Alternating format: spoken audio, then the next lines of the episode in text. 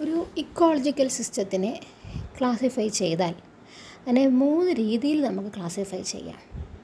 Population ecology community ecology ecosystem ecology population ecology കണ്ടു കഴിഞ്ഞു.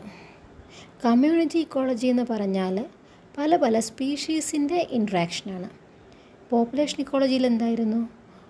ഒരു സ്പീഷീസിലെ ഇൻഡിവിജ്വൽസ് അവിടെ സിംഗിൾ സ്പീഷീസ് വരുന്നുള്ളൂ. ആ സ്പിങ്കിൾ സ്പീഷീസിലെ ഇൻഡിവിജ്വൽസിന്റെ ഇൻട്രാക്ഷനാണ് പോപ്പുലേഷൻ ഇക്കോളജി എങ്കിൽ.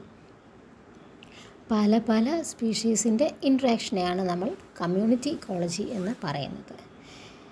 ഇനി ഇക്കോസിസ്റ്റം ഇക്കോളജി അതായത് ഹാബിറ്റാറ്റ് ഇക്കോളജി എന്നൊക്കെ പറഞ്ഞാൽ ലിവിങ്ങും നോൺ ലിവിങ് കമ്പോണൻസ് എങ്ങനെയാണ് ഇൻട്രാക്റ്റ് ചെയ്യുന്നത് എന്നാണ്.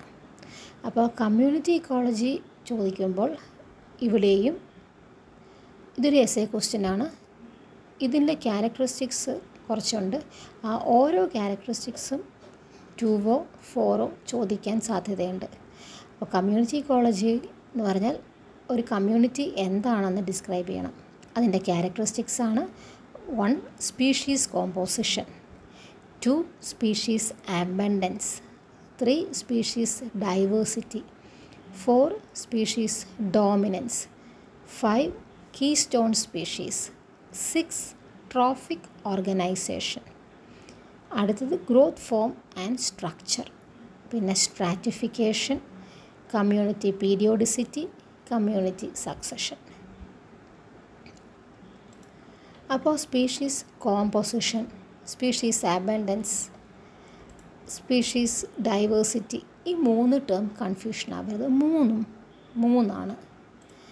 സ്പീഷീസ് കോമ്പോസിഷൻ എന്ന് പറഞ്ഞാൽ the number and kind of constituent species of a community എത്ര അധികം സ്പീഷീസ് ഒരു particular കമ്മ്യൂണിറ്റിയിലുണ്ട് A B C D E അങ്ങനെ ഓരോ സ്പീഷീസും എത്ര എണ്ണമുണ്ടോ ഒരിടത്ത് പത്തെണ്ണമാണോ? മറ്റൊരിടത്ത് പതിനഞ്ചെണ്ണമാണോ? അതാണ് സ്പീഷീസ് കോമ്പോസിഷൻ എന്നാൽ സ്പീഷീസ് ആബൻഡൻസ് അല്ലെങ്കിൽ സ്പീഷീസ് റിച്ച്നെസ് എന്ന് പറഞ്ഞാൽ ഒരു സ്പീഷീസിൽ എത്ര നമ്പറുണ്ട് ഇൻഡിവിജ്വൽ ഓർഗനിസം എ എന്ന സ്പീഷീസിൽ നൂറാണോ? ബി എന്ന സ്പീഷീസിൽ പത്താണോ? സി എന്ന സ്പീഷീസിൽ അഞ്ഞൂറാണോ? എന്നതാണ് സ്പീഷീസ് അബൻഡൻസ് കോമ്പോസിഷൻ എത്ര അധികം സ്പീഷീസ് ഉണ്ട്? സ്പീഷീസ് അബൻഡൻസ് ഒരു സ്പീഷീസിൽ എത്ര അംഗങ്ങളുണ്ട്? അടുത്തത് സ്പീഷീസ് ഡൈവേഴ്സിറ്റി. ഇത് എത്രമാത്രം റെയറായിട്ട് അല്ലെങ്കിൽ അൺറിലേറ്റഡ് ആയിട്ടുള്ള സ്പീഷീസ് ഉണ്ട്? ഇപ്പോൾ സ്പീഷീസ്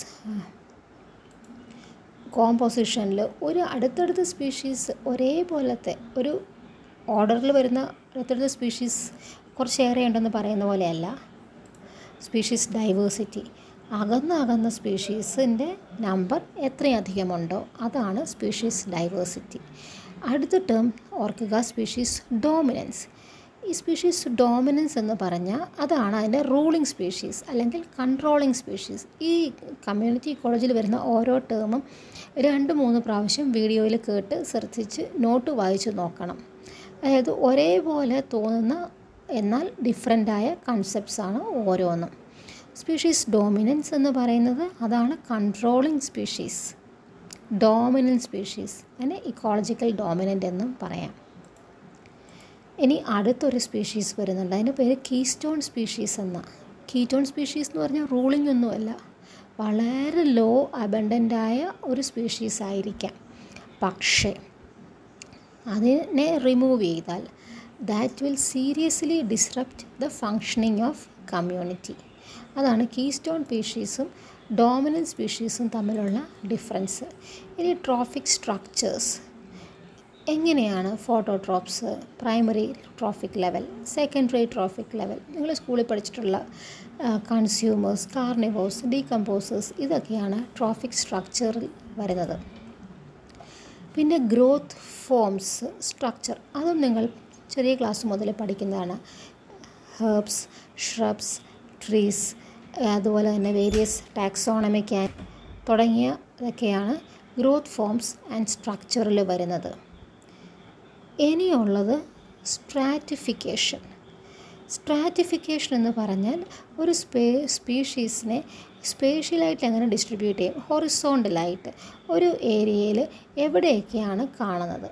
അല്ലെങ്കിൽ ട്രീ എടുത്തു കഴിഞ്ഞാൽ അതിന്റെ ട്രീയുടെ റൂട്ടിൽ സ്റ്റെമ്മിൽ അതിന്റെ ബ്രാഞ്ചസിൽ അതിന്റെ കാനോപ്പിയിൽ ഒക്കെ ആനിമൽസും സ്പീഷീസും കുഞ്ഞു കുഞ്ഞു മൈക്രോ ഓർഗാനിസംസും ഒക്കെ ജീവിക്കുന്നുണ്ട്. ഒരു ഏരിയ എടുത്തു കഴിഞ്ഞാൽ പോണ്ട് ഉണ്ടാവും വയലുണ്ടാവും ഡ്രൈ ഏരിയ ഉണ്ടാകും ഗ്രാസ് ലാൻഡ് ഉണ്ടാകും. അപ്പോൾ അത് ഹൊറിസോണ്ടൽ വേർട്ടിക്കൽ. ഈ രണ്ട് രീതിയിൽ ആനിമൽസ് എങ്ങനെ കഴിയുന്നു എന്നുള്ളതാണ് സ്ട്രാറ്റിഫിക്കേഷൻ പറയുന്നത്. അടുത്തത് പീരിയോഡിസിറ്റീസ്.